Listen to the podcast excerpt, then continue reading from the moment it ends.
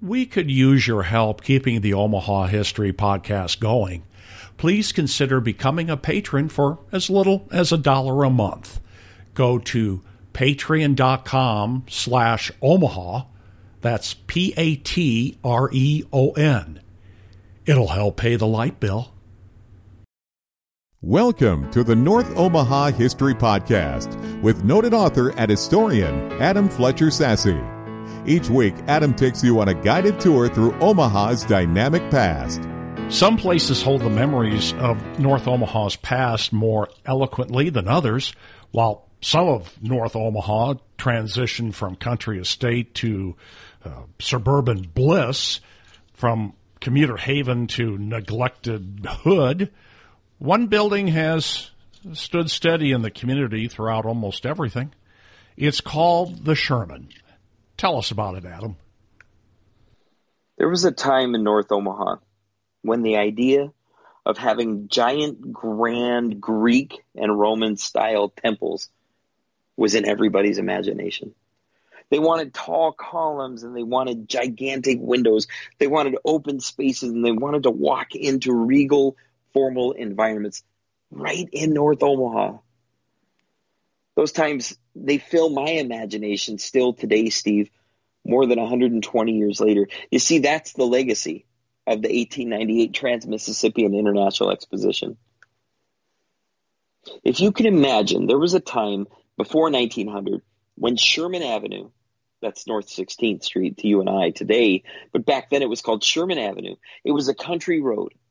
And this country road shot north and it went to the old town of Saratoga and it eventually got to Florence.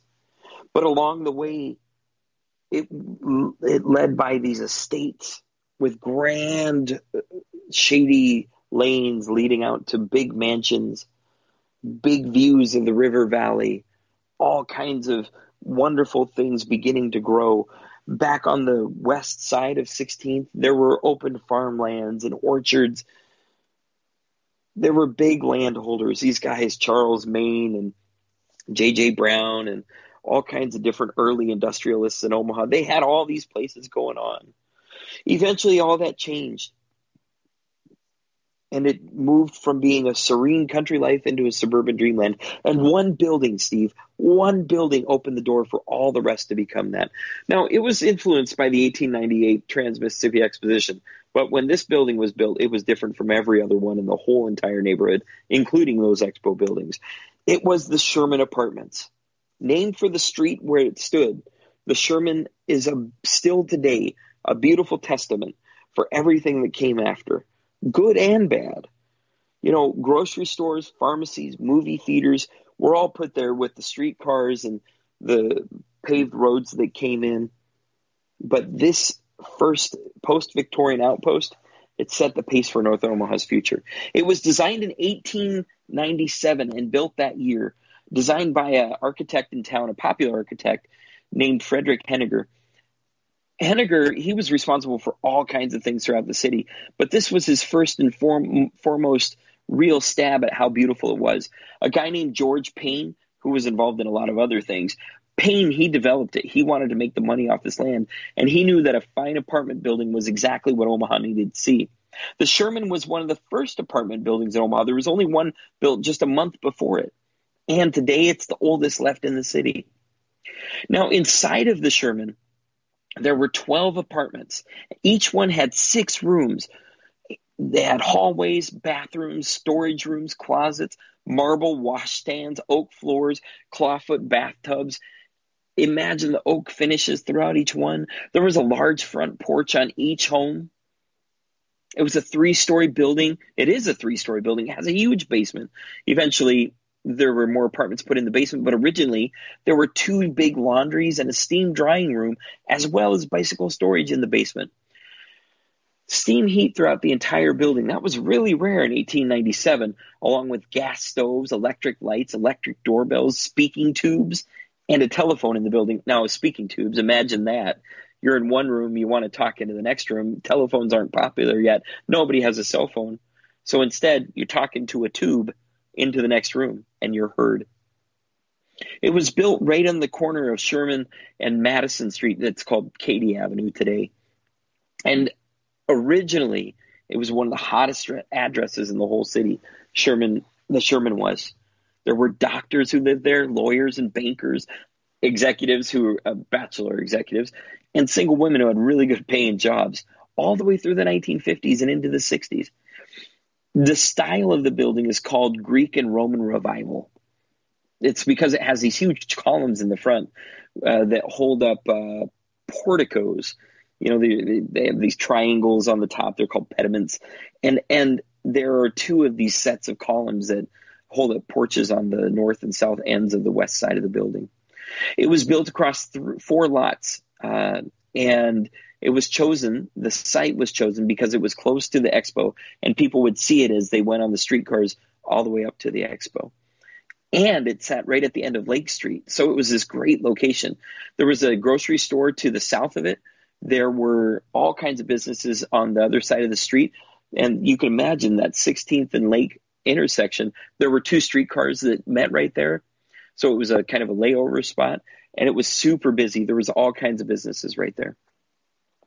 Uh, in 1898, the Sherman had made so much money that it was sold right away to another firm in order for a new group of people to make money and for the initial investor to get out. So they continued to rent the address for top dollar.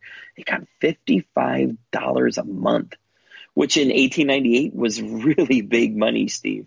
So you can see why all these professionals would live there. It helped live up to its name.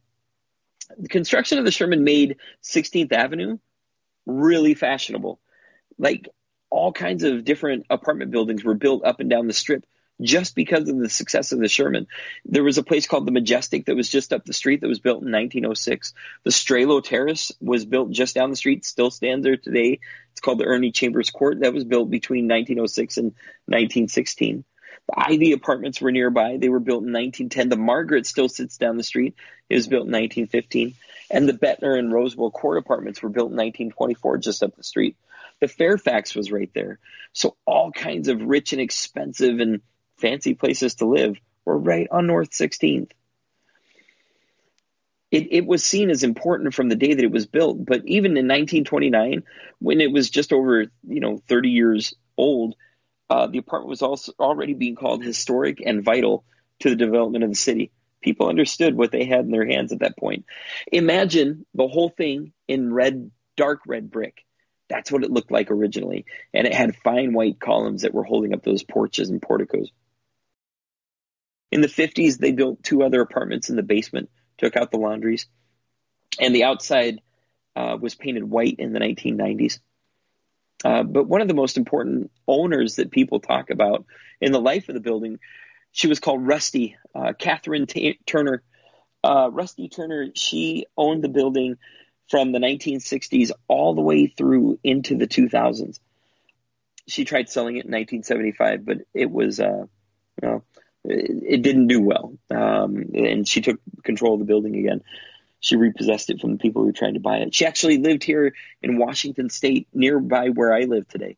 Um, but Rusty flew back for several months a year to live in the apartment herself and to upkeep the building. Rusty was renowned for being in her 70s and 80s and working on her own apartment to keep it high quality. Just recently, the Sherman was sold again, but this time sold for $575,000. Now, that's not a lot of money in current Omaha real estate, but as far as North Omaha goes, it's a testament to how well the building is doing. You can go and look at it right now. You know, it was listed on the National Register of Historic Places as one of the first buildings in Omaha that really had that role. And folks really see the importance of the building. It, that was back in uh, 86 when it was put on the National Register. It's an official Omaha landmark. It was named that in 85. So the Sherman Apartments have been important to a lot of people for a long time. And they still are important. They were recently purchased and they're being restored and made sure that they're upkept really nicely. And if you go to my website at northomahahistory.com, you can see some photographs of the outside, and I'm looking forward to getting some pictures of the inside. But it's still a magnificent property and uh, something to definitely celebrate in the history of North Omaha. Thanks for listening to the North Omaha History Podcast with noted author and historian Adam Fletcher Sasse. Join us next week as Adam takes you on another guided tour through Omaha's dynamic past.